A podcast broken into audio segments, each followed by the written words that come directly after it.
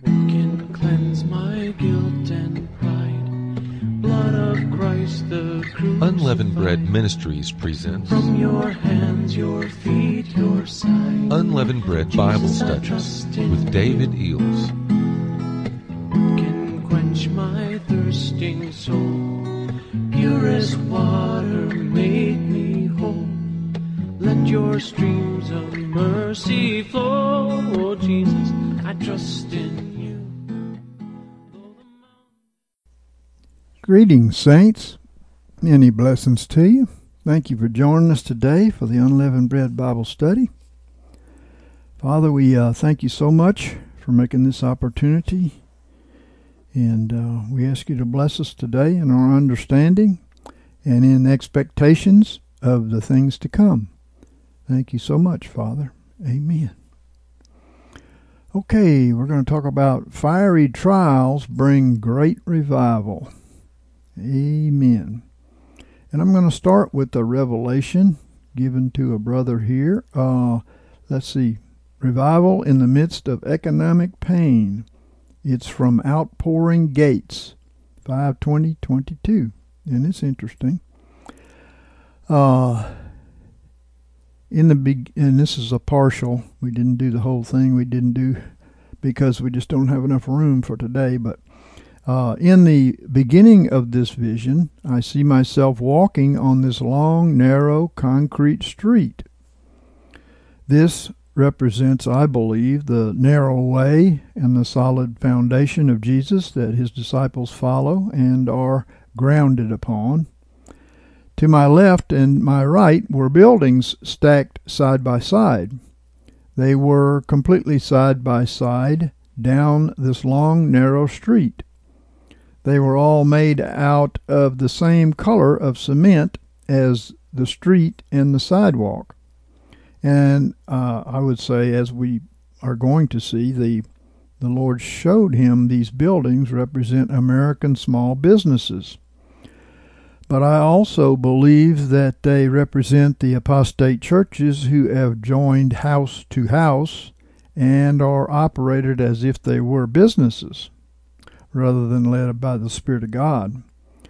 Isaiah 5 and 8 through 13 says, Woe unto them that join house to house, that lay field to field, till there be no room, and you be made to dwell alone in the midst of the land. In mine ears, says the Lord of hosts, of a truth many houses shall be desolate, even great and fair, without inhabitant. Now we're going to see that about these buildings too. For ten acres of vineyard shall yield one bath, and a homer of uh, an omer of seed shall yield but an ephah. In other words, famine. Verse eleven. Woe unto them that rise up early in the morning, that they may follow strong drink, that tarry late into the night, till wine inflame them. Well, spiritual drunkards are everywhere now, and uh, they do not perceive reality uh, or truth. Um, they're staggering around out there in their ignorance because they forgot the Bible is the foundation and uh, the harp and the lute and the tabret and the pipe and wine are in their feasts, but they regard not the work of the Lord, neither have they considered the operation of his hands. Therefore my people are gone into captivity for lack of knowledge, and their honorable men are famished, and their multitude are parched with thirst. So the apostate churches are not feeding the people with the water of the word. And uh, we go back. Um, there were no alleyways and no way to get around these buildings. Well, physically speaking, there is no way to get around the judgment that has been pronounced by God on America and its people and economy. Spiritually speaking, uh, since judgment begins at the house of God, the apostate churches will also not be able to avoid the coming tidal wave of judgment, which will also bring a great revival. And as we will see um, in this revelation. he went on to say, I was thinking in the in the vision, why are these buildings stacked side by side like this? And as I was watching and looking, the Lord was showing me symbolically that these buildings were not corporate businesses, but small American businesses or home businesses. So I kept on looking, and instantly I get this amazing download. I mean, a download that I felt uh, throughout my body that these businesses are empty and no one's in them and I am so overtaken by this understanding and sensation. Well, we know the Lord is going to empty the stores and businesses and also apostate churches. And we will see why in, well, we have shared why in other revelations. Uh, Revelation 18:11 and the merchants of the earth weep and mourn over her, for no man buyeth their merchandise any more. Uh, religious leaders make merchandise of the people, according to the scriptures, by putting them under laws that support them and their expensive buildings. And they buy and they sell books and merchandise instead of obeying the Lord who commanded, Freely you have received, freely give. This, of course, puts them in a position to have to walk by faith, which I can tell you if a person is sent and not just went, um, they can walk by faith and he will supply. And also 2 Peter 2 and 3 says, And in covetousness shall they with feigned words make merchandise of you, whose sentence now from of old lingereth not, and their destruction slumbereth not he said, I felt a double emptiness in these American businesses. The first one was there, that one was there, was no one working in these businesses. The second one was there was absolutely nothing in them to purchase. Well, uh, I believe that this double emptiness represents this dual interpretation of judgment on the physical businesses and economy and the judgment on the apostate churches as well.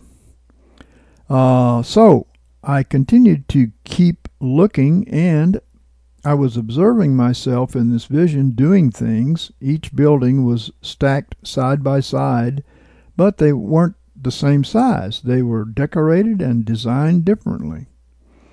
Uh, I believe that this probably represents all different kinds of businesses and commerce that will be destroyed in the current coming crash and also that these decorated and differently designed buildings with their flashiness represent the different denominations of apostate Christianity that attract people with commercialism and uh, the different apparel that they have dressed themselves with instead of putting on the Lord Jesus Christ.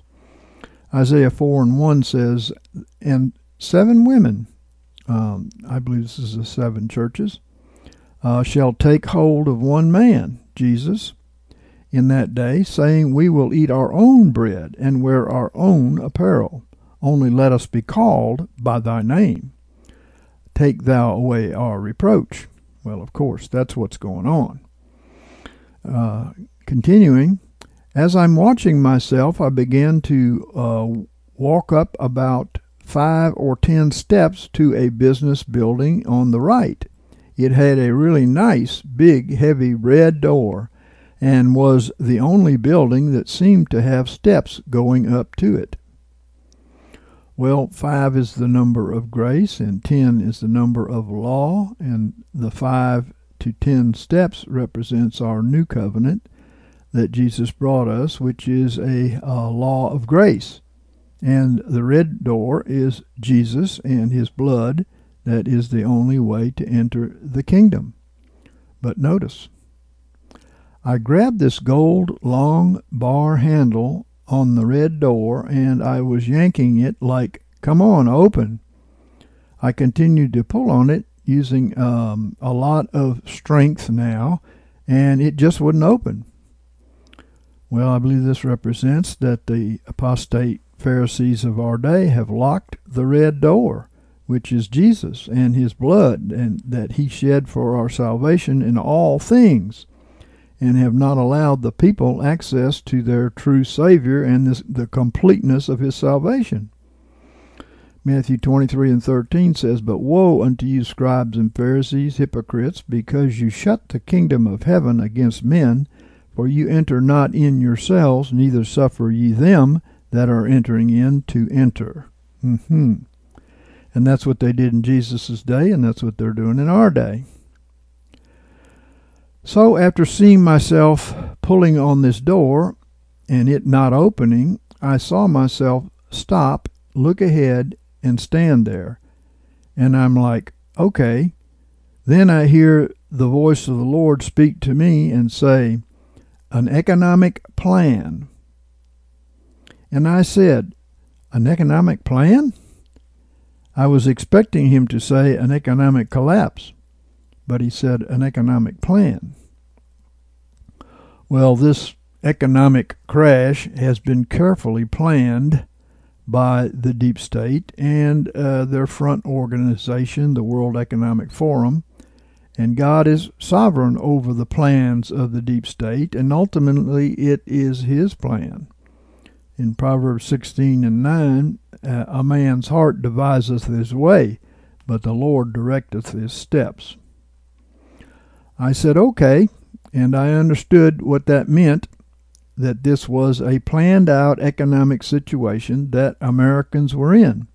And it was all planned out. And, and then he said, a stripping of the American people, quote unquote.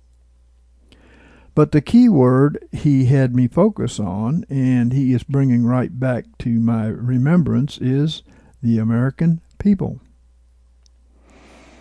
God is identifying the American people and not so much the politicians in, in the corporate world. He's focusing on the damage being done to them in this vision, and he's saying the economic plan against the American people is to strip them. Well, let me say, it will also strip uh, the merchants of Babylon, right? The religious merchants of Babylon. It wasn't just to strip them of business, he said, but it was to strip them of the supply from the businesses.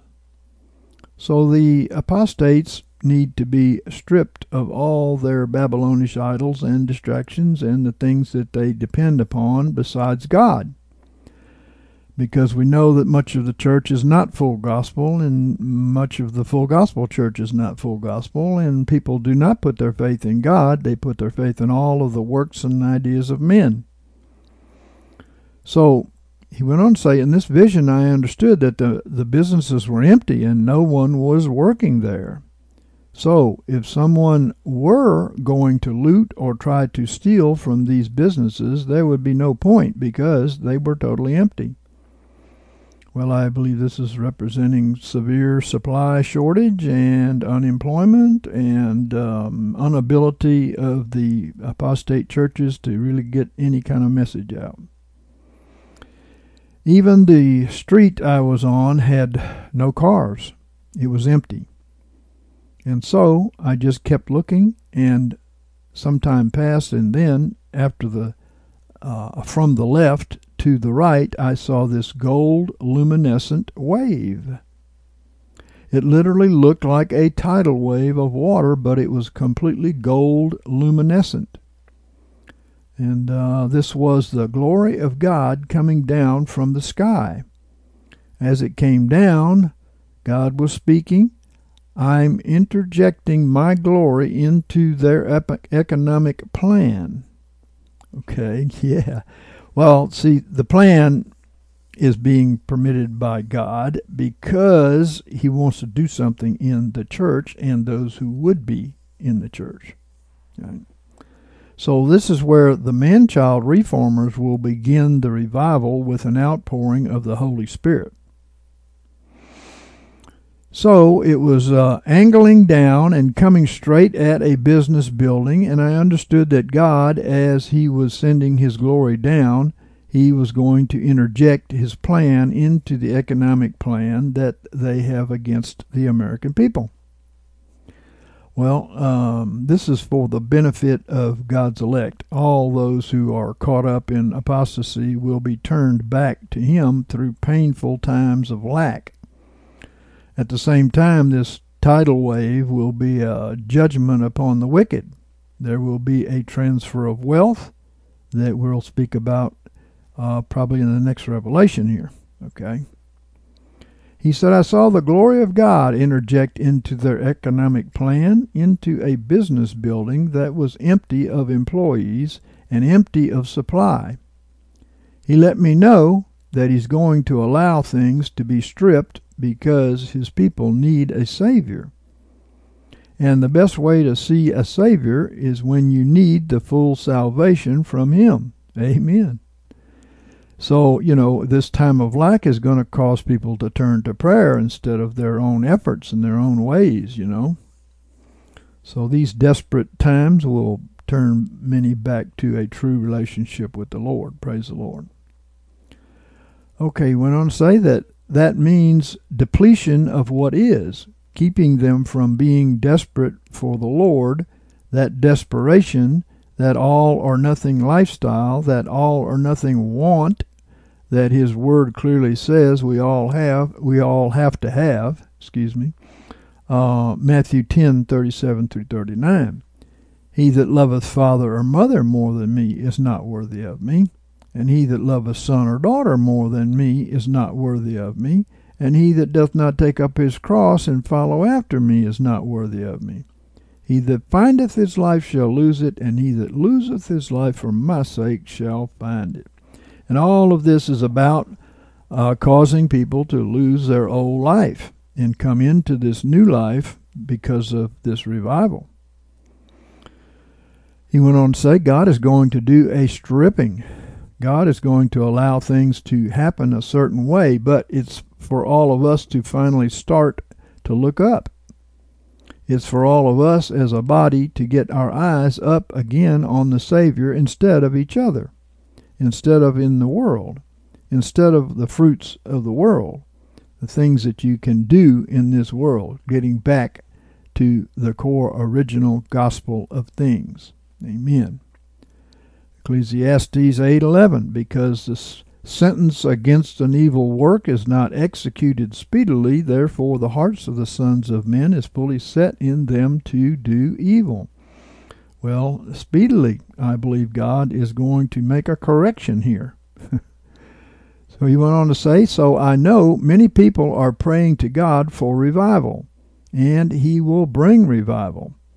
But understand, when you ask for revival, you're asking God to cause the focal point to be turned back to Him. That means there has to be a shift from the focal point being towards the worldly to being placed back onto Him. And if people aren't willing to turn back out of sheer free will, and God has had enough patience already, he will then drive the land so that the people will finally turn start to turn on their own back to him. Uh, this revival is not without an invitation to the Holy Spirit, just like in the book of Acts. There was an invitation, and then there was a restoration, and then the outpouring came. But the restoration wasn't a possession, it was a restoration of heart want or desire. There was a heart want restoration towards God, and then the outpouring of the Holy Spirit happened. They were waiting for the Holy Spirit to come. They were in one accord in that upper room and, and totally focused on Christ. And then, just like a rushing wind, the Holy Spirit came in and rested upon them. It was an invitation on their part. They were already looking for Him and desiring Him. Yeah, and the infilling of the Holy Spirit isn't an involuntary possession he will not come in uh, an uninvited or undesired format, right? You want to say, We want a revival, but billions aren't looking, millions aren't looking. God has to ripen things that are weak, and this weakness is the attention, focus, and the will of the people. God is in all of his God in all of his mercy has waited long enough for people to repent on their own, and uh, millions still haven't, despite all they are going through or doing. Well, people don't really repent on their own. God grants repentance, the Bible says. Okay. It's so black and white. The line is drawn very clearly nowadays. You you have people of all ages, ranges, and they either love God or want Him and want Him. Uh, they are completely on fire for Him or want nothing to do with Him. But this is just as the Word said. He is drawing a line in the sand. Choose your side. Period. Yeah, Matthew 24 and 40 says, Then shall two men be in the field, one is taken and one is left. There are two men in the earth, Christ and Antichrist. Right? So these these two must be separated, and that's what this coming tribulation is all about. So understand when we ask for revival, God's going to do it perfectly, not 80%. And when we ask for something, He's going to do it in His perfect way because He loves us enough to do it in His perfect way. So we've got to be ready for what we might see. Based on what uh, I was seeing in this vision, we have to get ready for some hard things. We have to understand that it's not going to be easy, but it's going to be worth it. This isn't something to feel discouraged or depressed about, thinking, oh man, I'm going to have to go through this. Yeah, some people do feel that way right now, and that's their doctrine too. So, no, we have to only look at our examples in the Bible of who else has been through situations like this Elijah, Noah, Nehemiah. You have to only look to them and say, what did God do in their lives? Oh, oh wow, they were fully sustained and had more than enough. Amen. But that's for the people who were like them, right? Philippians 4:19 My God shall supply every need of yours according to his riches and glory in Christ Jesus. Most Christians never get to find out that this is true. They've never been put in a position to need it. but they aren't going to be now. So now I want to turn to another revelation here. Um, that one was about what you're going to see in the world, in the worldly church. And this one is about what you're going to see in the first fruits.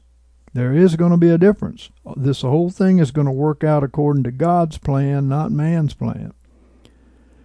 So we call this God's plan for the first fruits. And this was um, uh, a dream that was given to Julie Wedby, uh, 52522. This dream started with me receiving a letter in the mailbox. I opened it to find a check that I only hurriedly glanced at, as my family and I were on our way to a meeting of great importance and we couldn't be late. The, the meeting included Yahushua's remnant from all over the world, some of whom I recognized, but most I did not. Well, let me just make a note about this since we're they're going to continue using this. Um, God put a, a numeric pattern in every letter of both Old Testament Hebrew and New Testament Greek. This is so that men couldn't add to or take away from it. Um, the New Testament uh, was written in Greek. We know that because it has this numeric pattern. Uh, there is no numeric pattern like this in the Hebrew New Testament uh, because it was translated from the Greek. Okay.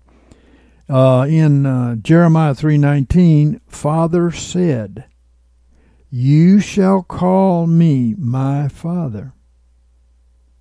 It's a very personal name. It's greater than these impersonal names that he was known by in the Old Testament. It's a greater relationship. It's a grace relationship. And so Jesus did this, and he taught his disciples to do this also, which is call him my Father. he did this. He taught them to do it in prayer. Our Father, right? Uh, for those who are holy and follow him, he permits minor differences, and so must we, you know, including this holy name thing. And when he returns to spiritual Zion, all will see eye to eye.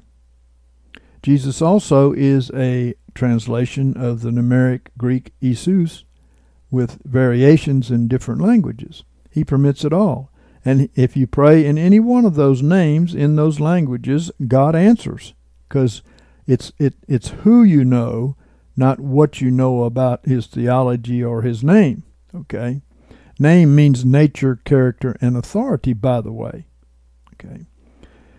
So uh, she went on. The location was remote, and we met outdoors in a camp-like setting. A long fold-out table was set up and as we arrived, two older men instructed my husband and I to sit down. And this, I believe, represents resting from works. Okay.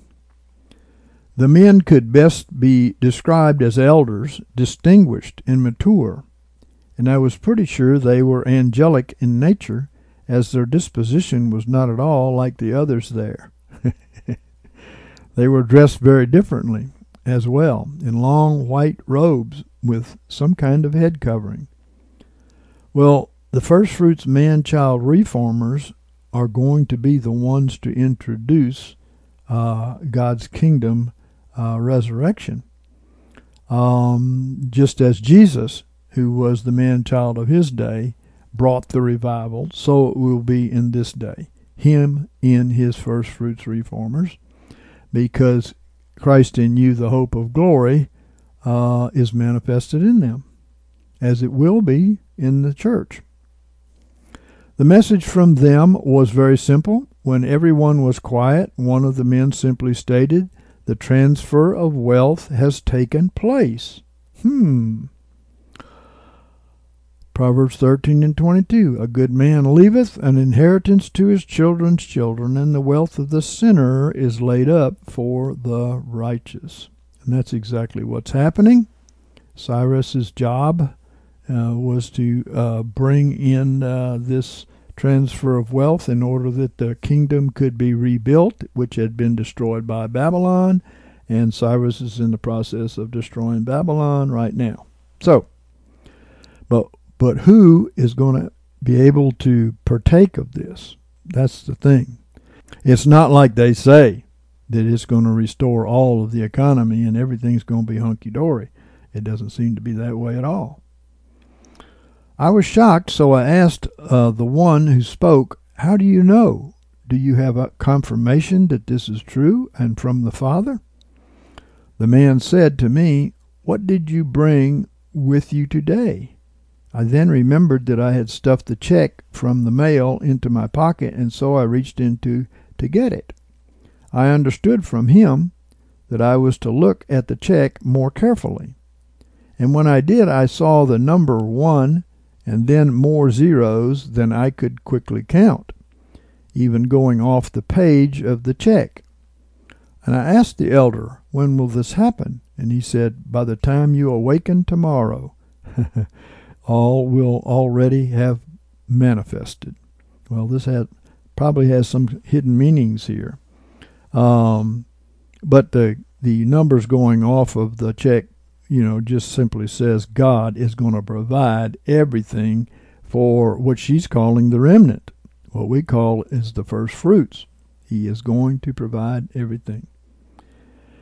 The rest of them won't recognize what's going on.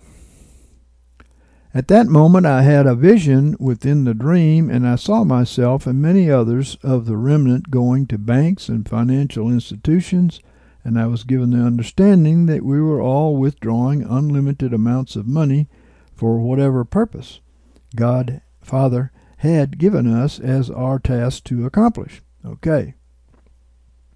I also saw lands, structures, supplies, machinery, and much more just start appearing as many have been praying for years and years. And after looking at the check and then seeing the vision, I suddenly felt an anointing fall on everyone there at the fellowship meeting. My entire body was filled from head to toe, along with everyone else's uh, uh, present, and with the Spirit of the living Yahuwah, Father God. A deliverance from years to, to of the curse uh, for is coming for the overcomers. A total restoration. In Joel chapter 2, there was a restoration of the people who were there, which, if you look in the text, it was Zion, Jerusalem, the bride. There was a great deliverance and a great uh, revival started there with the outpouring of God's Spirit. Okay, Joel chapter 2, read it. We all simultaneously began weeping uncontrollably, praising Father with all of our hearts. Our bodies were electrified and yet filled and carried as we found ourselves linking arms and dancing to the glory and praise of Yahushua. Everyone was shouting praises to our King, Yahushua, for his incredible faithfulness in fulfilling his promises to his remnant. I understood the transfer of kingdom wealth and the timing of the transformation of his remnant, at least in this dream, was very close together, and that is the end of the dream. Well, again, I say in Joel chapter 2, the restoration for the bride was at the time of the outpouring of the Spirit after the beast had been slaughtered. We're seeing, we're coming to this slaughtering. We're watching it happen out there. At least people who are in the know are watching the deep state being taken down and slaughtered. And uh, it's not that they're not going to do guerrilla warfare into the future with their uh, plagues and so on and so forth. They will but um, they'll have no position in government or banking because that's being taken down. Okay, there's a scripture that goes with this in Proverbs 13 and 22. A good man leaveth an inheritance to his children's children, and the wealth of the sinner is laid up for the just or the righteous, right? Yeah. So, a note, uh, although this dream was about the transfer of wealth that will very soon take place, Yahushua has impressed upon me that there is much more taking place right now in his remnant. Yes, that's true. He is uh, finishing a bride in preparation for the coming of the groom to lead her through the tribulation and in in in also that using her to go forth two by two and in every other way to bring in the church uh, to go through this wilderness. Okay, this dream shows us the fulfillment of His promises and uh, that He will al- always provide for His own. And we have the hope and assurance that all of our needs have been and will continue to be met. I asked him what his instructions are for his remnant right now as we wait for our transformation, and this was his response. My dearest daughter, and all those who walk in obedience to me, another large shift has taken place. Those of you sensitive to my spirit know that this season is much different from any you have experienced in the past. You have been trained and taught However, I remind you of the words that I have spoken to you over the years, that my bride will see much, much just before I come for you. It's not all that is truly evil on full display now. Yes, it is. It's all all being seen. It's all coming out. A great revelation of what the evil was that many people were pledging allegiance to. yeah. Um, she went on to say, A full disclosure of all the enemy's wicked plans for the souls of men is upon you. It must be so in order that all that has remained hidden for so long is now uncovered. Well, it's being uncovered. It's being it's leaking out, leaking out, leaking out, and um, people are beginning to see what's going on behind the scenes, what's been going on behind the scenes, and how these uh, these Satanists have taken over the world. we have to include, of course, that in Revelation chapter 12, Satan and his demons are cast down to the earth. And it, and it happened because of the saints and their prayers and their commitment to the blood of Jesus, and because they loved not their life unto death, and so on and so forth. Have I not said I will expose all things? Evil has been manifesting without hindrance, but only for a very short time, and then I will act. All that was hidden is now being brought to the surface, and agendas once secret are now being revealed. This is done in order that the decision a soul must make is extremely clear. You are either for me or against me. Just when the enemy believes that he will have the victory, I will powerfully manifest in and through my army, and this world will not have known anything like this since the beginning. I will cut through the hearts of men with my sword of truth, and many, many will be saved. Amen. A great revival is going to come in the midst of this turmoil, right? And people's eyes are open to what true leadership is and what the truth is. And that, of course, is going to leave a lot of apostate preachers high and dry. Okay. She went on to say, Prophesy, you ask me what I would have you to do, my jewels. Declare in unity all of my truths in this realm many times throughout your day. Declare a thing, and it shall be so. There is unmatched power and authority when my truth is being spoken collectively.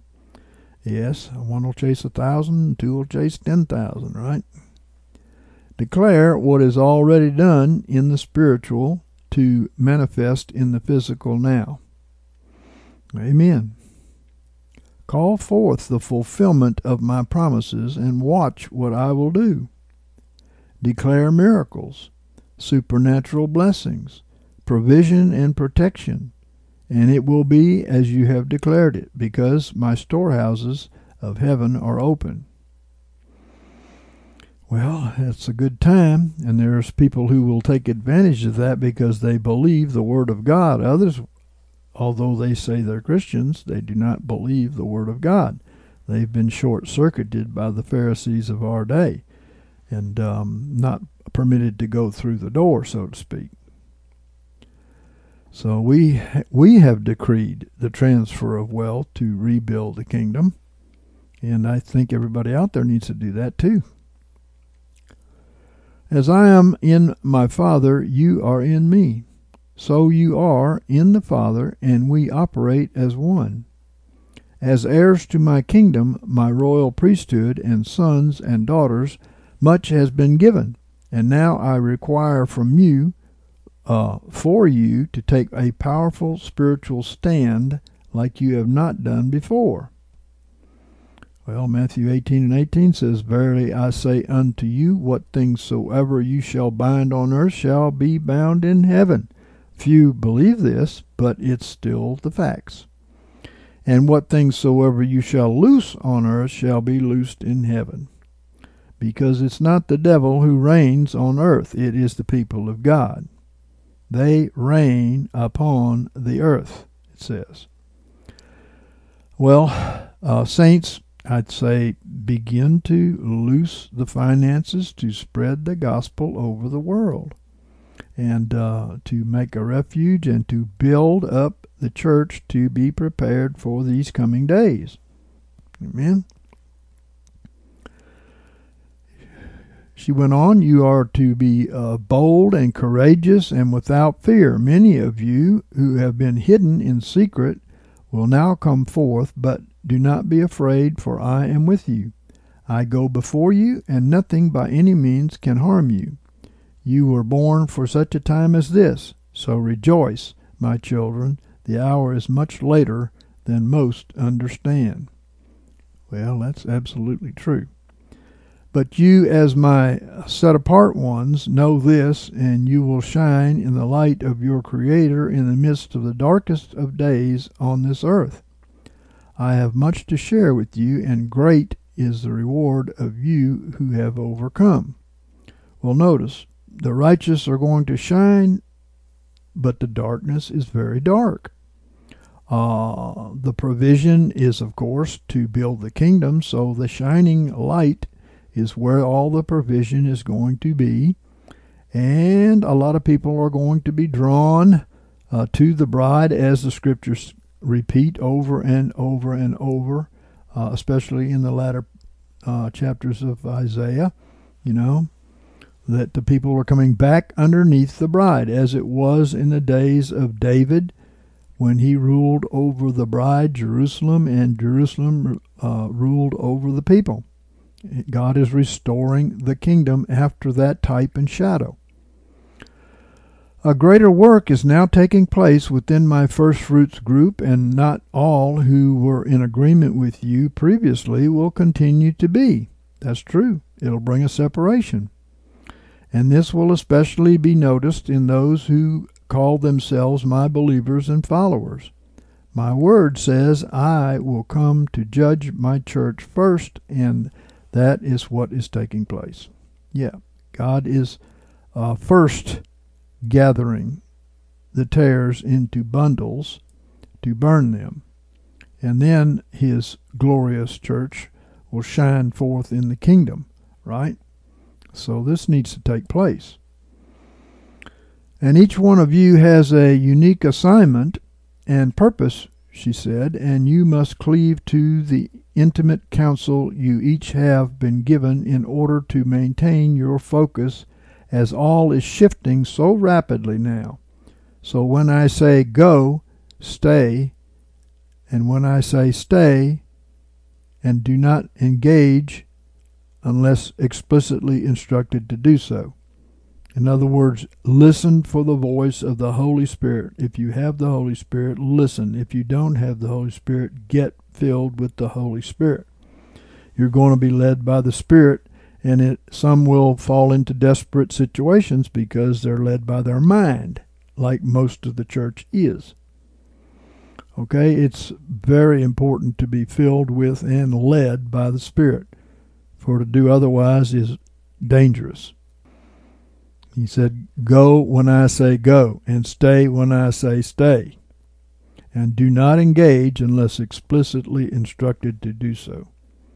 In other words, go to God about everything that you do, right?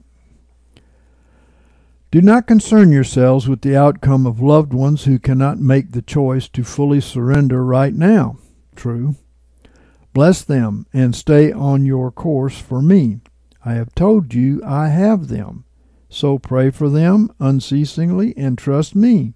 Your prayers are more powerful than you would believe, sweet incense to me, and I hear each one. A great anointing will fall upon you, my beautiful ones, and nothing will remain the same again. Continue to stay emptied of self, and sit at my feet continually. There are many that assist you in the unseen, and these too will very soon be revealed. My plan is a game changer for the enemy as I set the world on fire with my spirit, and as my truth invades, all must respond. As the frequency shifts and uh, love pours in, my design is perfect as I am perfect, and I am that I am Yahushua. Okay. Well, thus far we do see that um, the glorious New Age idea of what is coming uh, it's not going to be quite so. Okay, um, they they believe that the whole United States and all of the world is going to be totally restored uh, to uh, peace and safety and all provision. And of course, that's a lie. Um, the Lord is doing this. He is using this to bring about this transfer of wealth in order to rebuild His kingdom. The world still needs tribulation, troubles, pain, in order for them to look to Jesus and come to Jesus and enter into this provision. Eh, uh, a lot of the New Age people, of course, believe that they are God's elect, But the fact is, they don't. They deny the fact that Jesus is the only way to God.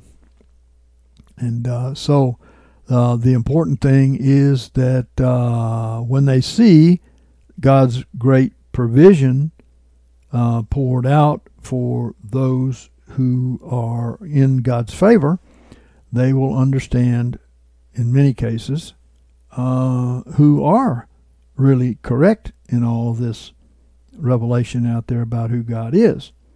Okay. So, um, well, Father, you know, is going to continue to do a great work. Let me just share this with you. This is a revelation uh, Michelle Rogers got, 41220. We called it Cloud by Day, Fire by Night. Isaiah 4 sign. Between April 5th and the 7th of 2020, Hurricane Harold means uh, military power or army ruler. Harold was a Category 5 hurricane that hit two islands in the South Pacific nation of Vanuatu.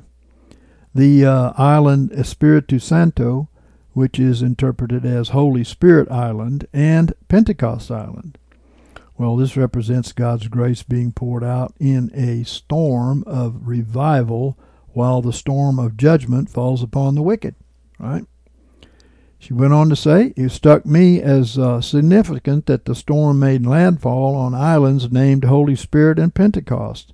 So I began looking into it and asking the Lord about it. The first thing that stood out to me was that this archipelago is um, located in what is called the New Hebrides, which takes its name from the Scottish Hebrides Islands, where a powerful revival broke out in the 1940s. Yeah, and this represents that God is going to do a repeat of history by sending a greater revival. Amen. Like Ecclesiastes 1 and 9, that which hath been is that which shall be, and that which hath been done is that which shall be done. There's no new thing under the sun. And when the Lord began quickening my spirit to particular signs and events in 2018, I soon discovered that certain dates and numbers corresponded with Scripture. And when I asked him which book, the answer that came to my mind was Isaiah, always Isaiah. the storm was uh, formed on April the 1st and then hit both islands between the 5th and the 7th of April. As such, it seemed that this sign was pointing me uh, generally to chapter 4 of the book of Isaiah, with particular emphasis on verses 5 and 6. April being the fourth month corresponding to the fourth chapter, and the days corresponding to verses 5 and 6. Yes, many people have discovered this and known this, and it's very interesting how God can point it out to people. God often uses numbers when he speaks, and his word is written in a perfect numeric pattern. In fact, his numeric pattern is in all of creation, so it shouldn't be surprised that, that he did it in his, his word, right? Isaiah 4 5 and 6 says, And the Lord will create over the whole habitation of Mount Zion and over her assemblies, Mount Zion, of course, the bride, a cloud and a smoke by day, and a shining of a flaming fire by night, for over all the glory shall be spread a covering, and there shall be a pavilion for a shade in the daytime from the heat, and for a refuge and for a covert from the storm and from rain. Yes, uh, this particular text was pointed out to me by the Lord many years ago and what he was going to do. Well, since Her- Harold means army ruler, it came to me that God was coming to take charge over his church.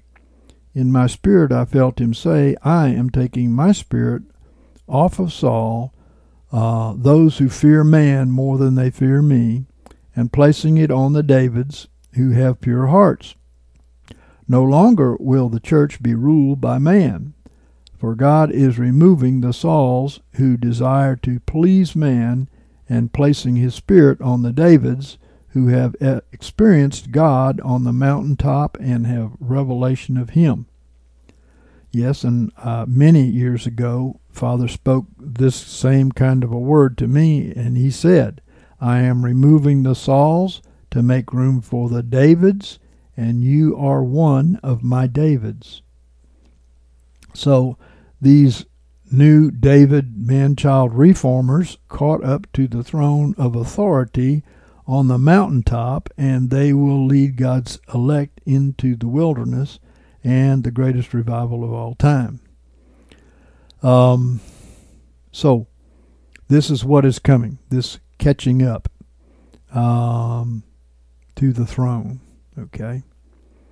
Speaking to Goliath, David said in 1 Samuel 17 45 through 47, This day will the Lord deliver thee into my hand. And I will smite thee, and take thy head from off of thee, and I will give the dead bodies of the host of the Philistines this day unto the birds of the heavens, and to the wild beasts of the earth, that all the earth may know that there is a God in Israel and that all this assembly may know that the Lord saveth not with sword and spear, for the battle is the Lord's. He will give you into our hand. So the little Davids, the man childs, will smite the giant enemies of God's people to show that God's power is made perfect in man's weaknesses. I also believed he was saying that the spirit of burning would purify the body of Christ in this hour, leading to his spirit resting on assemblies. It was a confirmation to read about David Eells' teaching and insights into this revelation. As I was musing all over all over all of this, my friend Caroline uh, texted me a video and a song written many years ago by a friend of ours entitled Cloud by Day, Fire by Night. I could not believe my eyes. This was a confirmation, and I believe that this is saying that the only safe place in the coming days will be in the Holy Spirit led, Spirit ruled, purified assemblies. All who are abiding in Christ will have this Psalm 91 protection and provision. The Lord is going to supernaturally assemble his believers into groups or refuges for fellowship, safety, and preparation for ministry in the days to come. Amen. Okay, back to um, her revelation. The Lord also led me to Isaiah 30, 1 and 2. Woe to the rebellious children, says the Lord that take counsel but not of me, and that make a league but not of my spirit, that they may add sin to sin, that set out to go down into Egypt, and have not asked at my mouth, to strengthen themselves in the strength of Pharaoh, and to take refuge in the shadow of Egypt. Well, that's true. And uh, Michelle recently came to our, our ministry and and um, shared some of her dreams, and they were very good. Um, she says in the King James version uh, that I usually read, it says that the rebellious children um, cover with a covering, but not of my spirit. Slightly different there. Um, the only covering in this hour is the covering of his spirit and not the covering of man's strength. Yes, people who have trusted in these things will find themselves failing, you know. Jeremiah 17, 5 and 7 through 8. Thus saith the Lord, Cursed is the man that trusteth in man, and maketh flesh his arm, and whose heart departeth from the Lord. Blessed is the man that trusteth in the Lord, and whose trust the Lord is. For he shall be as a tree planted by the waters, that spreadeth out its roots by the river, and shall not fear when heat cometh, but its leaf shall be green, and shall not be careful in the year of drought, neither shall cease from yielding fruit. The only safe place in this hour is in the spirit filled life and assembly. Amen. So, uh, brethren, I want you to see that what's been told us from the alliance is not completely so. Um, yes, God is going to use them up to a point, and beyond that, things will not be restored. And uh, but God is going to make a provision for the church to seek out people who have knowledge of the coming days and the ability to be preserved through the days now and then. Um, so this is all God's work. He is not going to fail. He will supply your every need according to his riches and glory. It's time to start believing that. Um, the provisions of the world will fail. Uh, many other things are, are going to fail and not come back.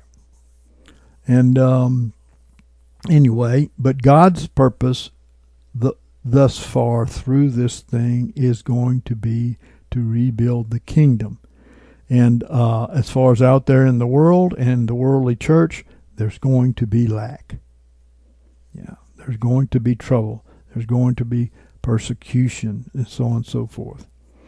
In a vision I had way back in 2007, there was a refuge and the uh, people were fleeing onto the refuge. And when you looked past the outer bounds of the refuge, there was every kind of disaster and lack and trouble and tribulation out there.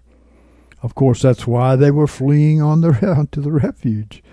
You see, so you know the um, thousand years of of uh, peace that the uh, New Age people who have kind of gathered around this alliance thing uh, is just pure baloney. The only ones that can have peace is the righteous. There is no peace to the wicked, saith the Lord. We must uh, believe God's word. There's a reason for that. Uh, when there's no peace in the in where you are and no provision where you are, you tend to look elsewhere, and that's what God wants. Amen. All right. Well, God bless you and keep you, and uh, we'll do this again sometime. And uh, Father, we um, ask that you be with Michael and the brethren and um, uh, bless them mightily by your Spirit and your words. In Jesus' name, amen. Well, thank you, Brother David, and God bless you. Hello, Saints. Man, we got a nice warm day here today. Thank you, Lord. The sun's shining.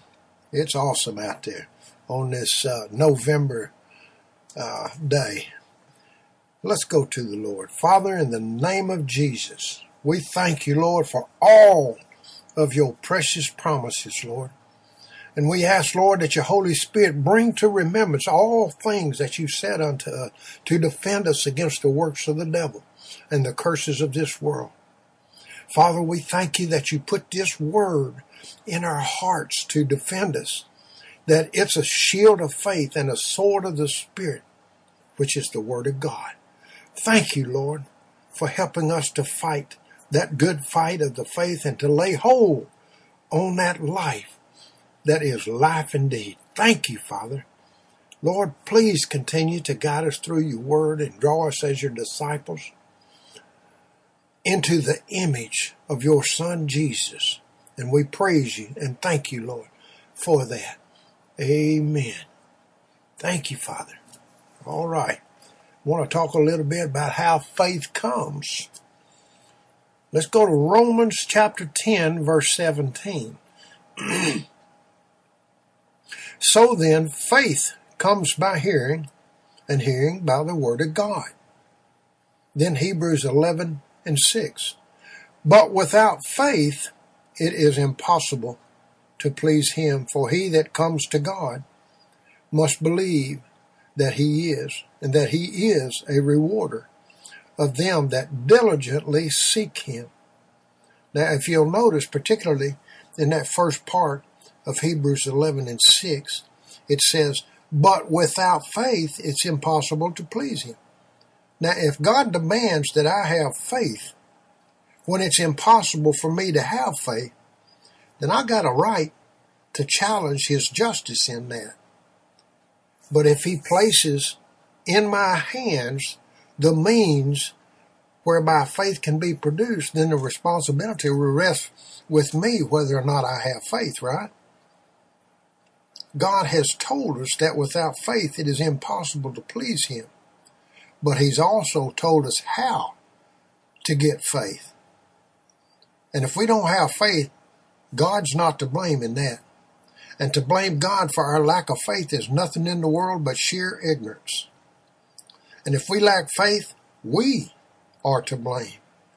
Now we know that God gives us faith, and we, we're to multiply that faith by getting in the Word of God. And that's true also uh, concerning faith for salvation. Faith for salvation also comes by hearing, and hearing by the Word of God. Romans 10 and 17. Paul said in Ephesians chapter 2 and verse 8, For by grace are ye saved through faith, and that not of yourselves, it's the gift of God. So we know that faith comes by hearing, and hearing by the Word of God. But how are we to get faith to get saved? Romans chapter 10 tells us this. Uh, let's start out 8 through 10 first. But what saith it? The word is nigh thee, even in thy mouth and in thy heart. That is the word of faith which we preach. That if thou shalt confess with thy mouth the Lord Jesus and shalt believe in thine heart that God hath raised him from the dead, thou shalt be saved. For with the heart man believeth unto righteousness, and with the mouth confession is made unto salvation. And then verse 13 and 14. For whosoever shall call upon the name of the Lord shall be saved. How then shall they call on him in whom they have not believed?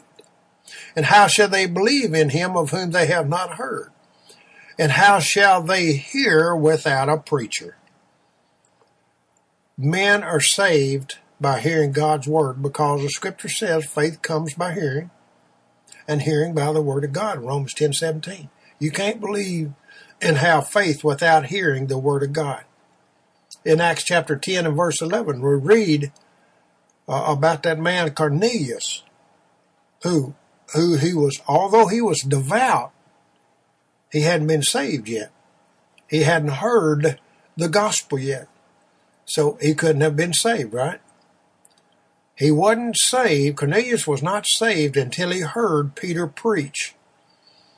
Now, there was an angel that spoke to Cornelius, but he couldn't preach the gospel to Cornelius because angels cannot preach the gospel. God sent men to preach. Remember what Jesus said. He said, Go ye into all the world and preach the gospel to the whole creation. Mark 16 and 15. But the angel could tell Cornelius where to go and to get somebody who could preach the gospel to him. And he did that in Acts 11 and 13. The angel told Cornelius to call for Peter. Acts 10, verses 5 and 6. And now send men to Joppa and call for one Simon, whose surname is Peter. He lodges with one Simon a tanner, whose house is by the seaside. Now, uh, Acts 11 14 reports that the angel said that Peter would preach the gospel to Cornelius. Acts 11 14. Who shall speak unto thee words whereby thou shalt be saved, thou and all thy house? So that verse tells us right there, it shows us that men are saved by hearing God's word. Then Romans 10 17 again. So then faith comes by hearing, and hearing by the word of God. You can't believe without hearing. There's a lot of them out there trying to believe without hearing. How does faith for healing come? The same way. By hearing the word of God concerning healing. In Acts 14, we're told the story of the impotent man who received his healing because of what he heard. Act 14, verses 7 through 10. And there they, that's old Paul and Barnabas, preached the gospel. And at Lystra there sat a certain man impotent in his feet, a cripple from his mother's womb, who never had walked. The same heard Paul speaking, he heard Paul speaking there, who fastening his eyes upon him, and seeing that he had faith to be made whole, said with a loud voice, Stand upright on thy feet. And he leaped up and walked. Now, the old, this, any casual reader of the Word of God might say this that how wonderful it was that Paul healed that man. Now I've heard it, y'all have heard it, everybody's heard, but Paul did not heal the man. That man was not healed because Paul was an apostle. The man was not healed by Paul's faith because the man himself had the faith to be healed. But notice what had to take place before the man was healed. And there they, Paul and Barnabas, preached the gospel. So Paul did three things, didn't he? He preached the gospel to the man. He perceived that the man had faith to be healed. And then he told that man to rise up and walk, didn't he? Now the man, he did three things too. He heard Paul preach the gospel. He had faith to be healed. Then he leaped up and walked. Now, the man was not healed by some special power that Paul had. The man himself had faith to be healed. Where and how did he get that faith to be healed? Well, he got it from what he heard. Remember? Acts 14 9 says, The same, talking about the man, heard Paul speak. What did he speak? Well, there they preached the gospel, it says. And if Paul preached what we call the gospel of salvation, how did the man get faith to be healed? Well, a man got faith to be healed because Paul preached what the Bible calls the gospel, which also includes healing. In Mark 5 and 34, concerning the woman with the issue of blood, Jesus said this Daughter, thy faith hath made thee whole. Go in peace and be whole of thy plague. So we see that the Bible clearly shows that faith hadn't been done away with. The man at Lystra had faith to be healed, and concerning the woman with the issue of blood, it was her faith that made her whole. Faith comes by hearing, and hearing by the word of God. Now, if you'll notice in Mark chapter 5 and verse 34, that Jesus didn't say that his power or his faith had made the woman whole. Jesus said to the woman, Thy faith hath made thee whole in Mark 5 and 34. Okay, let's look a little closer. Look, let's take a little closer look at the man at Lystra who had faith to be healed. How did he get that faith? From what he heard. What did he hear? He heard the word of God, folks. Is there something about hearing the gospel that would cause a lifelong cripple to be healed? Sure it is. Absolutely there is. Healing is a part of the gospel. Paul preached the gospel of salvation that includes healing. The Bible just simply calls it the gospel. It includes everything. How do we know he did? Well, look at Romans chapter 1 and verse 16. For I am not ashamed of the gospel of Christ, for it is the power of God unto salvation to everyone that believes, to the Jew first, and also to the Greek.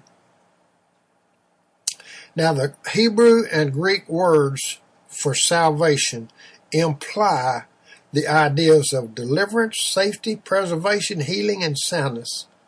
He said, I am not ashamed of the gospel of Christ. It is the power of God unto deliverance, safety, preservation, healing, and soundness. Paul preached the whole gospel. He didn't just preach part of it. And if you'll notice, the gospel is the power of God unto salvation. Now, salvation in the New Testament is generally that Greek word soteria. And the Greek word for save is sozo. And it has a meaning of deliverance, salvation, preservation, healing, provision.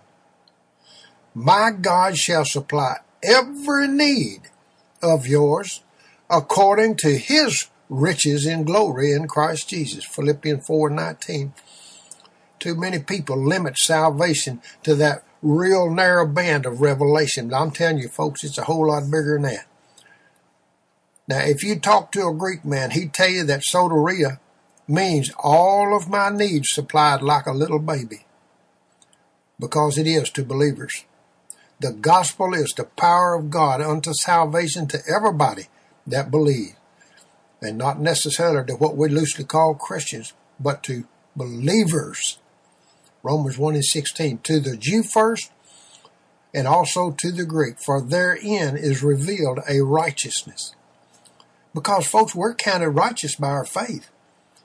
The people who walk by faith are the ones who are justified in the New Testament. And counted righteous means justified, right?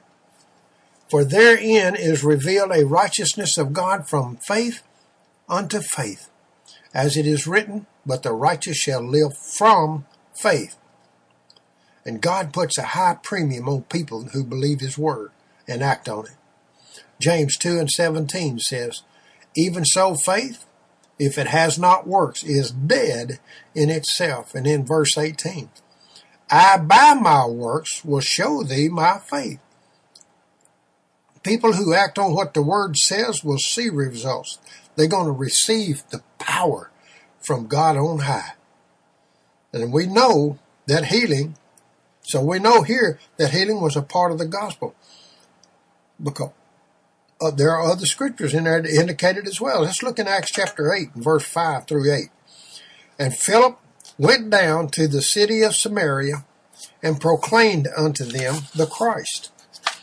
And the multitudes gave heed with one accord unto the things that were spoken by Philip when they heard and saw the signs which he did. For from many of those that had unclean spirits they came out, crying with a loud voice. And many that were palsied and that were lame were healed. And there was much joy in that city. Well, I expect so. Now, if you'll notice in verse 7, the miracles that followed the preaching of the word was the gospel. Those healing miracles and deliverances all came about as a result of preaching Christ. The New Testament knows no Christ without Christ the healer. We're talking about physical healing. Divine healing is part and parcel of the gospel. If there's no gospel of healing today, then none of us has a gospel of salvation to preach either because healing is included in the atonement, the atonement. Isaiah 53. And Mark 5:25 tells us that there was a certain woman that had an issue of blood for 12 years.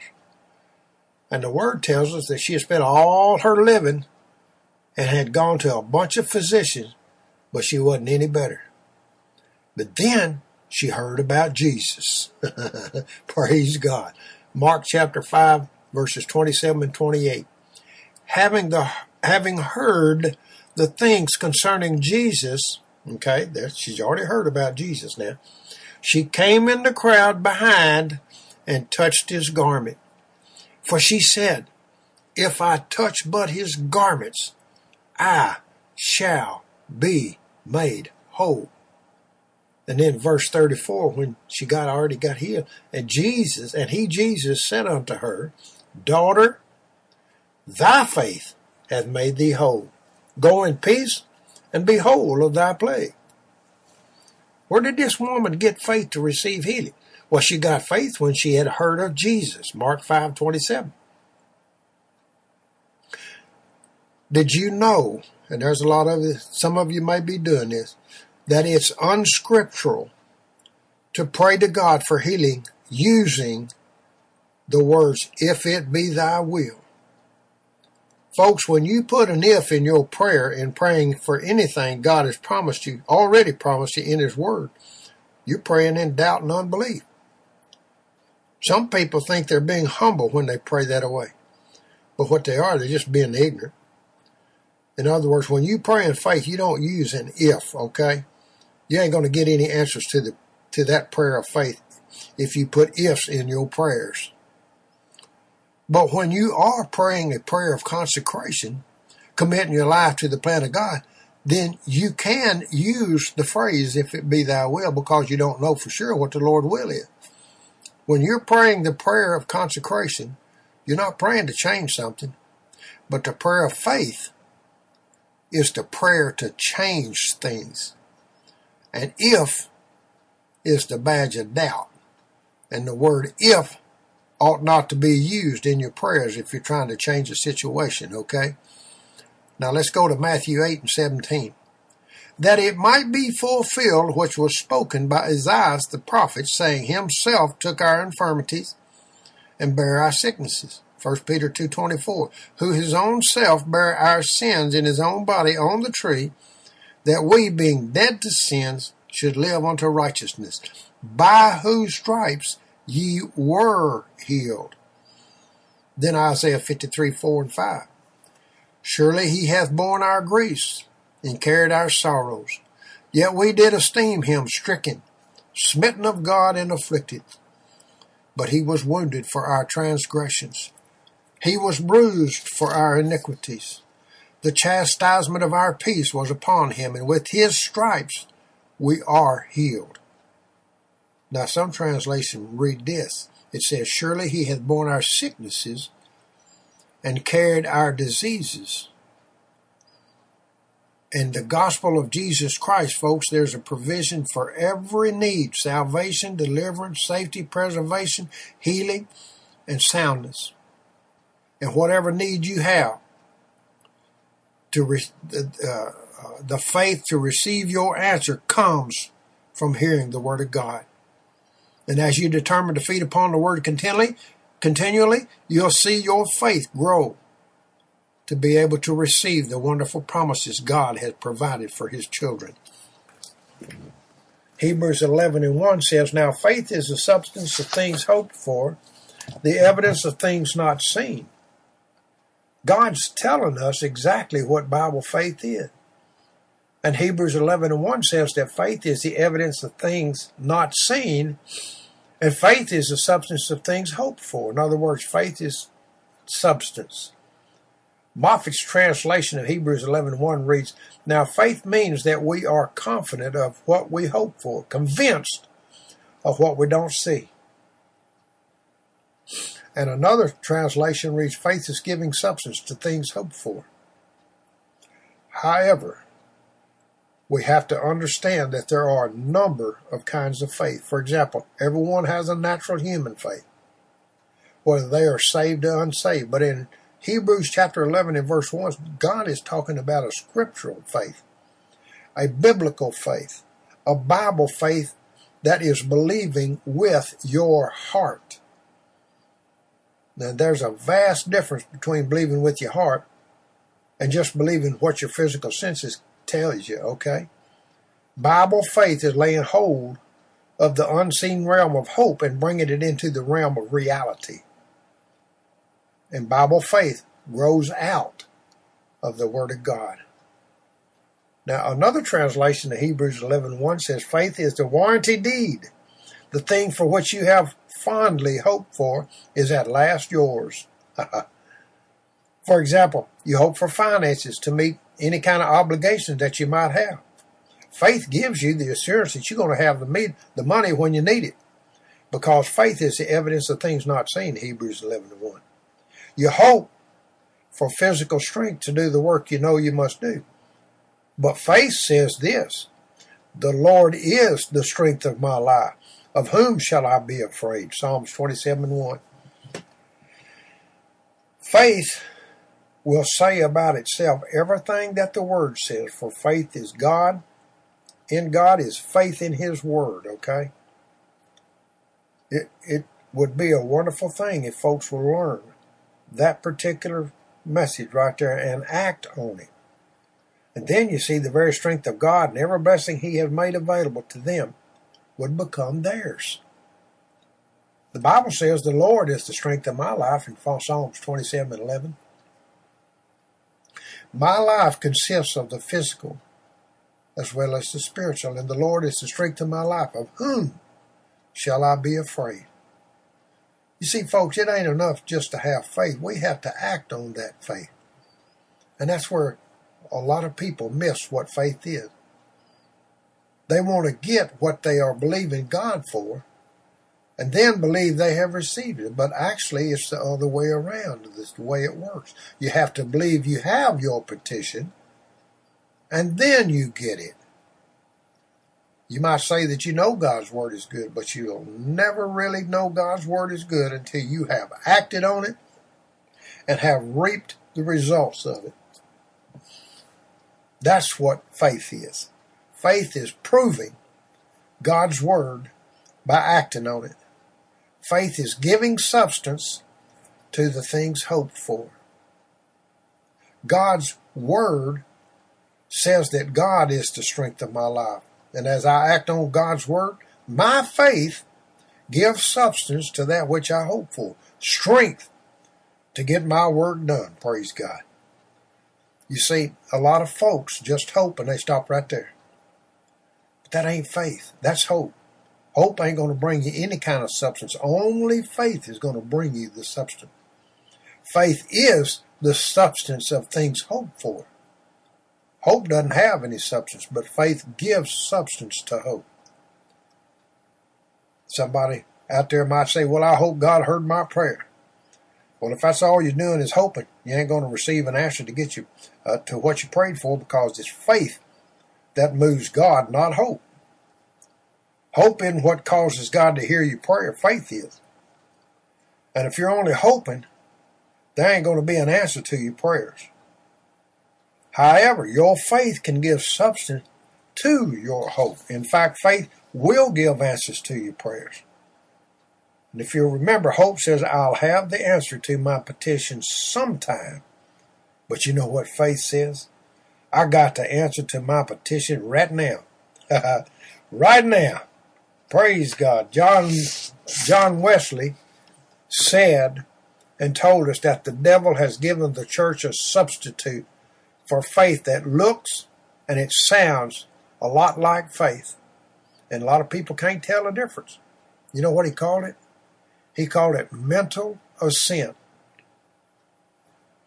For example, many people see what God's Word says and they agree mentally that God's Word is true. But all they're doing is just agreeing with their minds. But mental agreement with the Word is not what gets the job done, folks. It's heart faith that receives from God. That's why the Bible says, For with the heart man believeth. Romans 10 10. For with the heart man believeth. Jesus talked about believing with the heart in Mark 11 23. Verily I say unto you, whosoever shall say unto this mountain, Be thou taken up and cast into the sea, and shall not doubt in his heart, okay, but shall believe that what he saith cometh to pass, he shall have it. Now, if you'll notice that the Bible never said one word about doubting in one's head.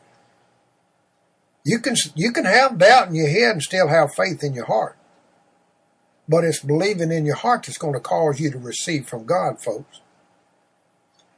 And, uh, they might ask you, how can I tell whether I have faith in my heart or whether I'm just believing mentally with my head? Well, you can tell because mental agreement or mental assent says, I know God's word is true. I know God's promises me healing and the answers to my prayer or whatever it is that you need. But for some reason, I can't get it. I can't understand it. Well, why then don't I have the answer to my petition? Well, folks, people who are saying that after they prayed the prayer of faith, they're only in mental assent. They're not in real Bible faith or heart faith. Faith, real faith in God's Word says, if God's Word says it's so, then bless God, it's so. The promise is mine and I got it now. Faith always says, I have it even though I can't see it, I got it. Now, notice what the text said. Faith is the evidence of things not seen. Someone might say, well, yes, but the thing that I've been praying about, I don't see. It hasn't come to pass yet. But if you already had it, you wouldn't have to believe it. You would know it then, right? In order to come to that place of knowing, you have to take that step of believing without seeing, based only on your faith in the integrity of God's Word. Too many people want to know it first and then believe it, which is they want to know it from the natural standpoint of having it come to pass first. But we know we have received what the Word tells us is ours because God's Word says that it's ours.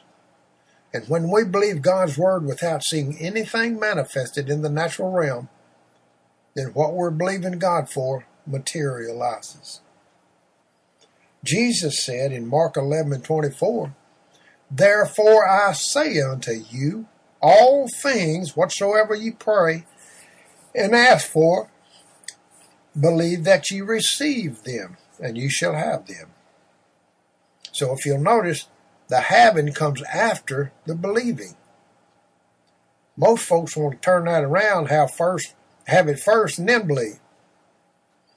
But in common everyday language, Jesus was saying that you have to believe you have your petition before you get it. I don't know about you, but I ain't never been able to receive healing from my body without first believing that I had received my healing, even whenever symptom in my body was crying out, You ain't got your healing, boy, you ain't healed. But here's what I do. I just simply say to my flesh, the Bible says, let God be true and every man a liar. Romans 3 and 4. So if you say I'm not healed, you're a liar because God's word says I am. Just do that. Then when I act in faith on God's word instead of acting on what I feel, results are always forthcoming. It works 100 times out of 100. But if you're going to sit around and groan and murmur and sigh and gripe and complain and wait for something to come to you, you ain't never going to get far in faith. And I'm talking about real Bible faith. Believe what the Bible says and not what your senses tell you.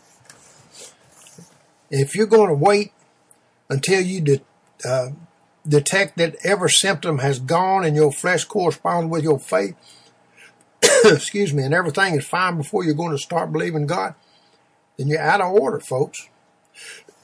excuse me, and out of line with the Word. And you ain't going to get very far in faith that way.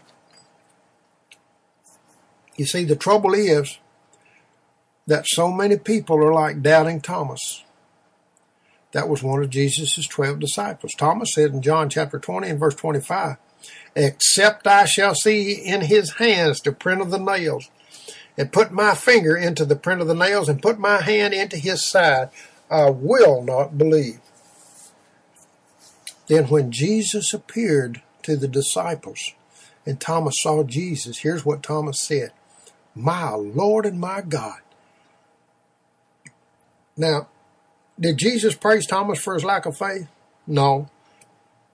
Jesus told him, He said, Thomas, because thou hast seen me, thou hast believed. Blessed are they that have not seen and yet have believed in John 20 and 29. In other words, Thomas didn't believe in Jesus' resurrection by faith as you and I believe in it. Thomas believed because he saw Jesus. He saw him with his physical eyes and he relied totally on his senses. But us, we believe in Jesus' resurrection because the Word of God says it. Jesus was raised from the dead. We know that. And that's where many people miss it in the area of faith without reali- really realizing it. They say, I believe in divine healing because so and so got healed. but that's not Bible faith there. I don't believe in healing because I saw somebody get healed. I believe in healing because the Word of God says healing belongs to me. Isaiah 53, 4 and 5, Matthew 8, 17, and 1 Peter 2, 24. I don't believe in speaking in tongues just because some somebody speaks in tongues. No, I believe in the baptism of the Holy Spirit with the evidence of speaking in tongues because the Word of God teaches it. I would still believe in it even if I had never heard anyone else speak in tongues, folks. Because I believe what the Bible says, not what I see and hear. My faith is not in what I can see and hear. My faith is based on what God says. You see, when we develop our faith to the place where we believe what the Word says, regardless of whatever the circumstance is or physical symptoms are, then we're believing the right thing. And that, my friend, is what brings results. Thomas said, I will not believe until I see. And Jesus said, Thomas, because thou hast seen me, thou hast believed. Blessed are they that have not seen and yet have believed. So those who believe what the Word of God says, apart from what they see or feel with their physical senses, that's the ones that are blessed. Now let's go to Romans 4 and 17 through 21. As it is written, a father of many nations have I made thee. Before him whom he believed, even God, who gives life to the dead, and calls the things that are not as though they were, who in hope believed against hope, to the end that he might become a father of many nations, according to that which had been spoken, so shall thy seed be. And without being weakened in faith, he considered his own body now as good as dead, he being about a hundred years old, and the deadness of Sarah's womb. Yet looking into the promises of God, he wavered not through unbelief, but waxed strong through faith, giving glory to God, and being fully assured that what he had promised, he was able also to perform. And it's a real difference between Abraham's faith and Thomas's faith, isn't it, folks? Thomas's faith was just a simply a, a, a regular old natural human faith. He said, I ain't going to believe unless I can see and feel.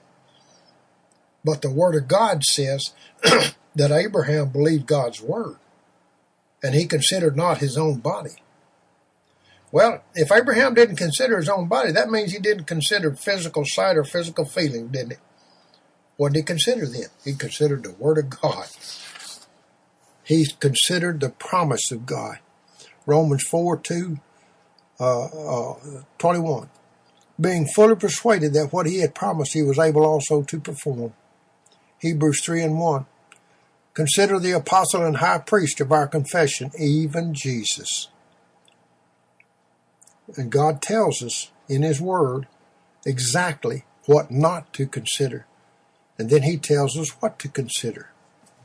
Or we could say it this way God tells us in His Word exactly what not to consider, and then He tells us whom to consider the Lord Jesus Christ, the author and finisher of our faith. the Bible says himself took our infirmities and bare our sicknesses in Matthew 8 and 17. There have been too many times we get our attention focused on the wrong thing. And when it comes to healing, we consider our own bodies and the symptoms that try to attack our bodies. That's what we're thinking about and looking at. And the more you look at the symptoms, the worse you're going to get. And you might hear people say, God hasn't heard my prayer yet, and I'm getting worse. I guess I'll wind up being operated on. Well, you're going to. You will as long as you travel that road of doubt and unbelief. Bless God. Jesus said, according to your faith, be it done unto you in Matthew 9 and 20, 29. Sometimes folks come up to me and say, Brother Michael, pray for me. I believe I'm getting a cold. Well, folks, I'm going to tell you something. It ain't going to do any good for me to pray for them because if they believe they're going to get a cold, then bless God, they're going to get it. Because the Bible says, according to your faith be it unto you. You keep on believing for it and you're going to get it. You see, I'm trying to get you to see what it means to walk by faith and not by sight. Too many people consider the wrong thing instead of considering God's promises in His Word of God. Some people just get a part of what I'm saying and go off thinking in an altogether different light than what I am really uh, teaching here. They think I'm teaching that we are to deny all symptoms and just go on as if symptoms weren't even there. We don't deny symptoms because they are real. Pain is real. I hate pain. Sin is real. The devil is real. But notice what the Bible said. Here's what the Word of God says Abraham considered not his own body. So don't consider your body. But do consider Jesus. He is the high priest and the author and the finisher of your faith in Hebrews 12 and 2. Center your attention and your mind on what Jesus has already done for you and what he's doing for you as your high priest. Jesus is doing something for you right now. Because he's seated at the right hand of God right now making intercession for you. Hebrews 7:25. Wherefore also he is able to save to the uttermost them that draw near unto God through him, seeing he ever lives to make intercession for them. And in Hebrews 4:14. Seeing then that we have a great high priest that is passed into the heavens, Jesus, the Son of God, let us hold fast our confession. And he's talking about our confession of faith, folks. We wouldn't do Hebrews 4.14 any injustice by reading it this way. This is the reason we have to hold fast to our confession. Because we have such a great high priest who has passed into the heavens, Jesus, the Son of God. The Greek word that's translated confession implies that this verse can also be read, let us hold fast to saying the same thing.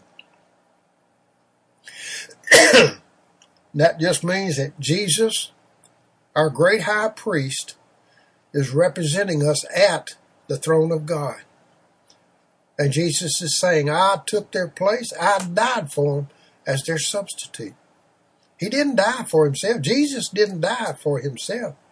He didn't need to be redeem himself because he wasn't lost. But he did need to die for us because we were lost. He became our substitute and he took our sins, he bare our sicknesses, and he carried our diseases.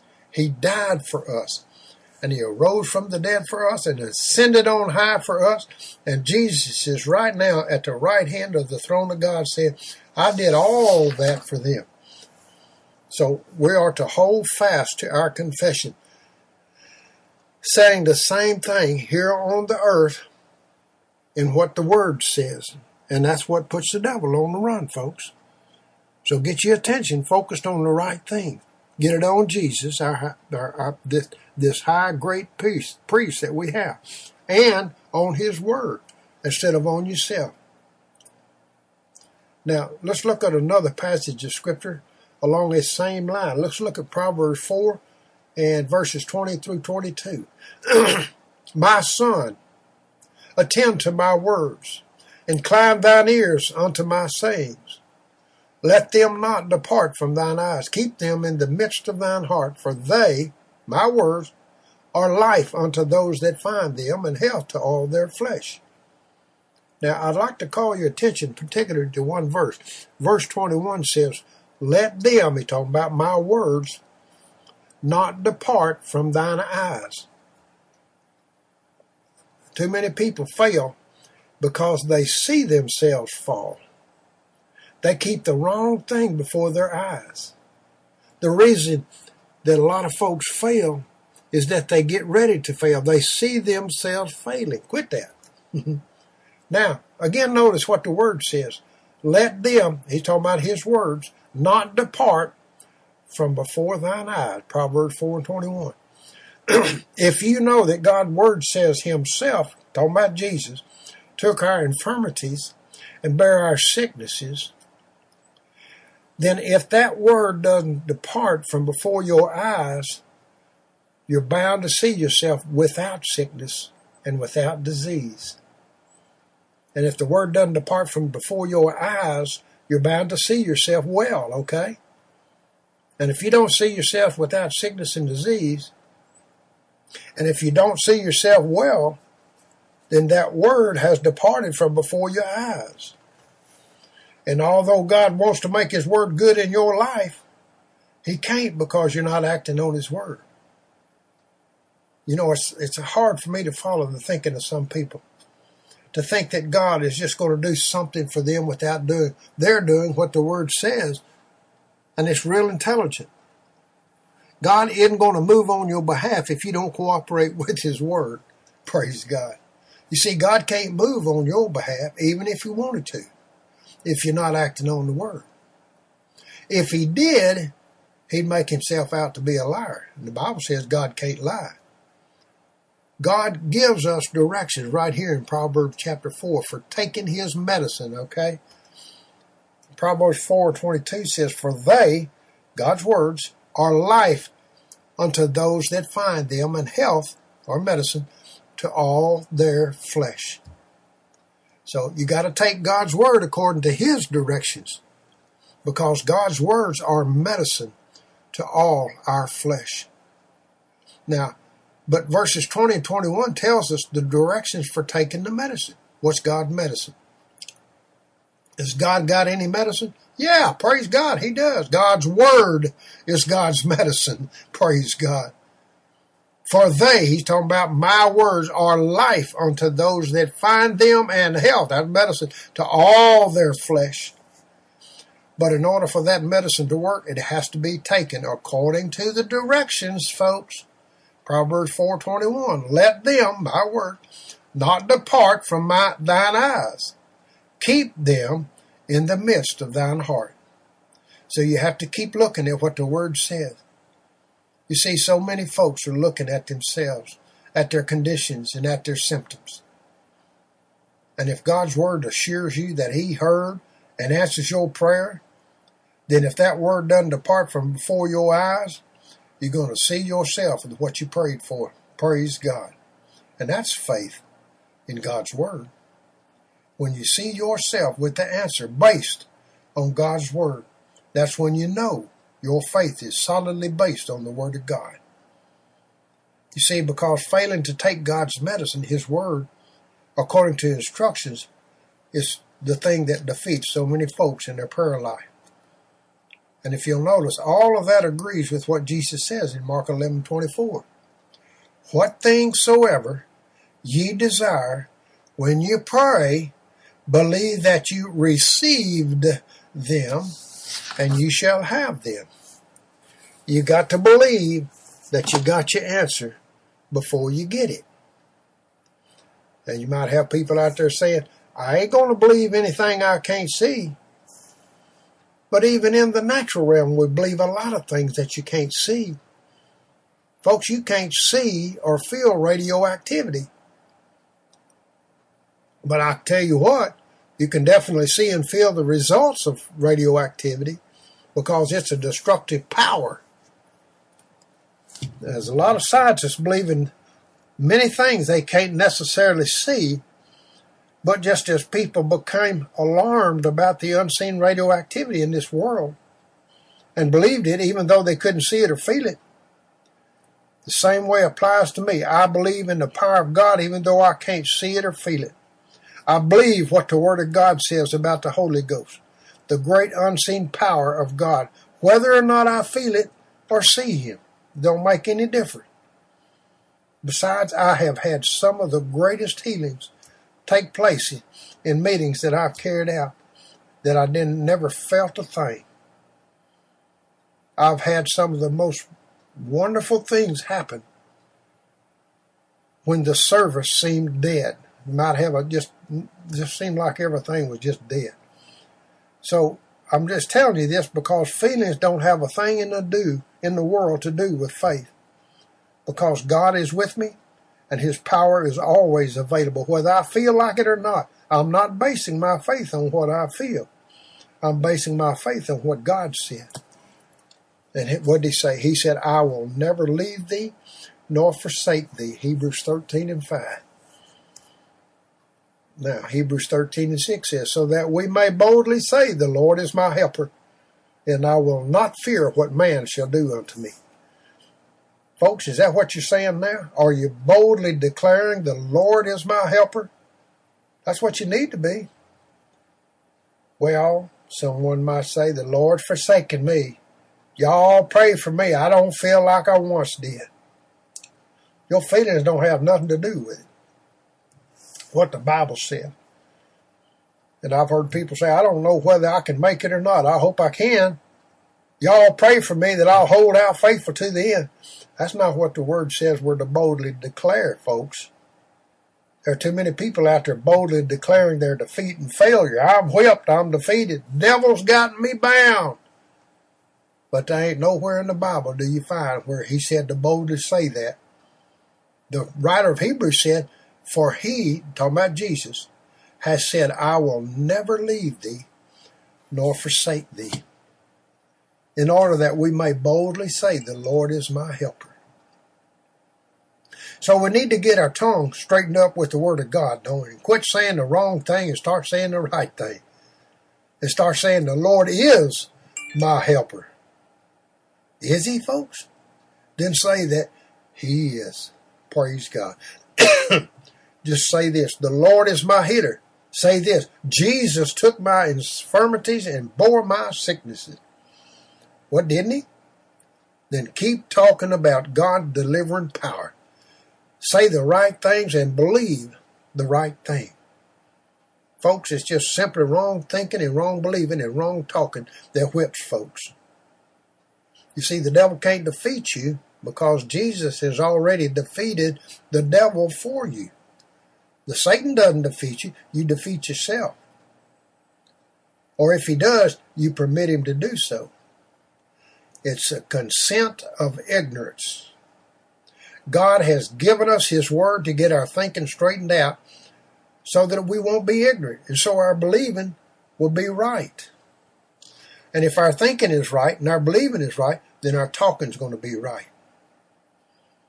So here's what we start saying The Lord is my helper, the Lord is my strength. And real faith in the Word said, if God says it's so, then bless God, it's so. And if God says, by his stripes I was healed, then bless God, I'm healed. And if God says he shall supply every need of mine, then he does it. Praise God. Philippians 4 19. If God says he's the strength of my life, then bless God, he is. Psalms 27 and 1. In other words, real faith in God simply says about oneself what the Word says.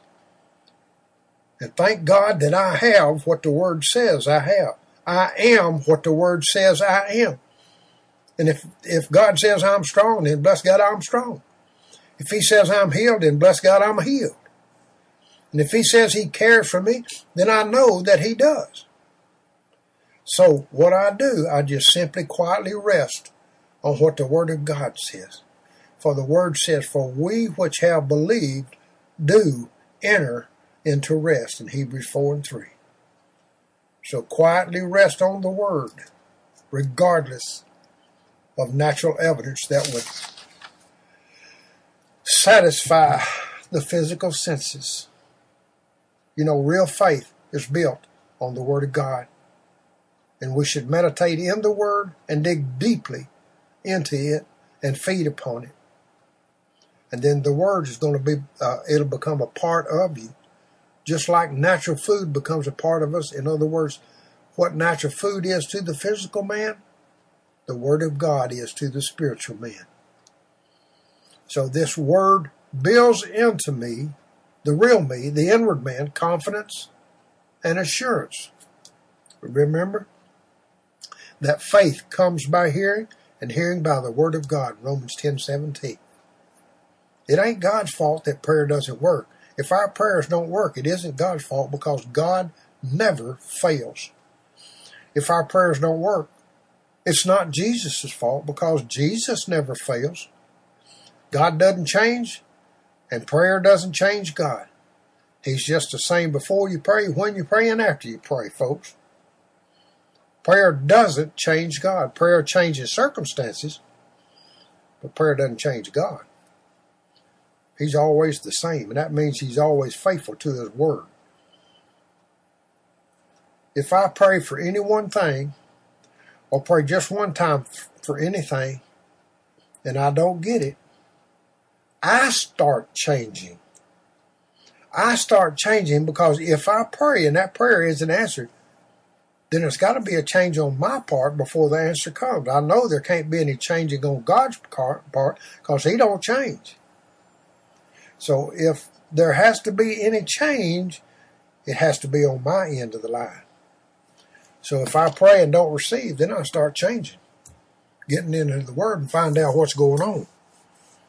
So we need to realize that we can't substitute hope for faith and get answers from God.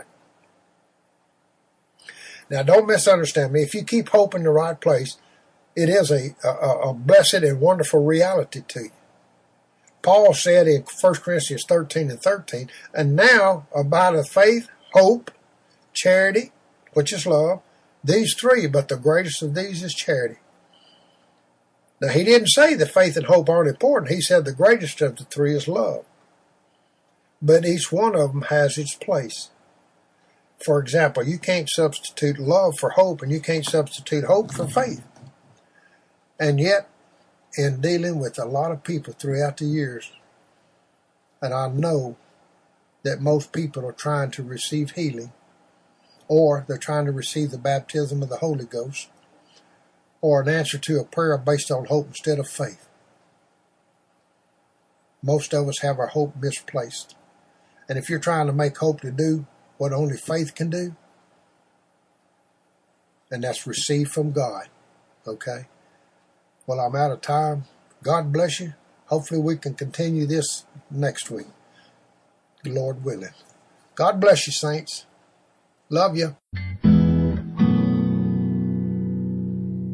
For information, materials, and to contribute, go to unleavenedbreadministries.org. Contributions only may be addressed to David Eells, Post Office Box 231616, Montgomery, Alabama 36123.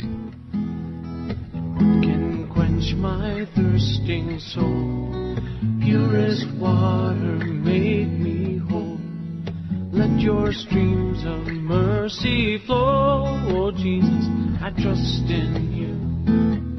Though the mountains fall into the sea, though the rivers rise, I still believe. For your mercy stands and your word is true. Oh Jesus. I trust in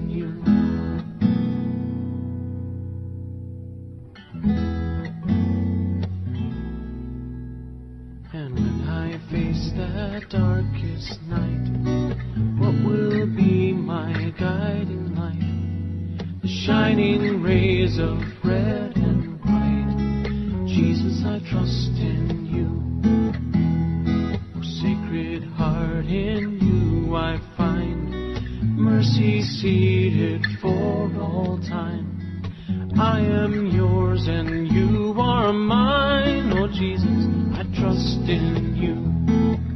Though the mountains fall into the sea, though the rivers rise, I still believe. For your mercy stands and your word is true, oh Jesus, I trust in you.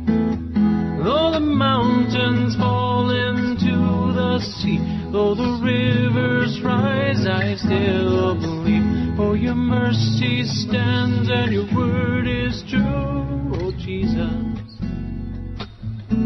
My Lord Jesus,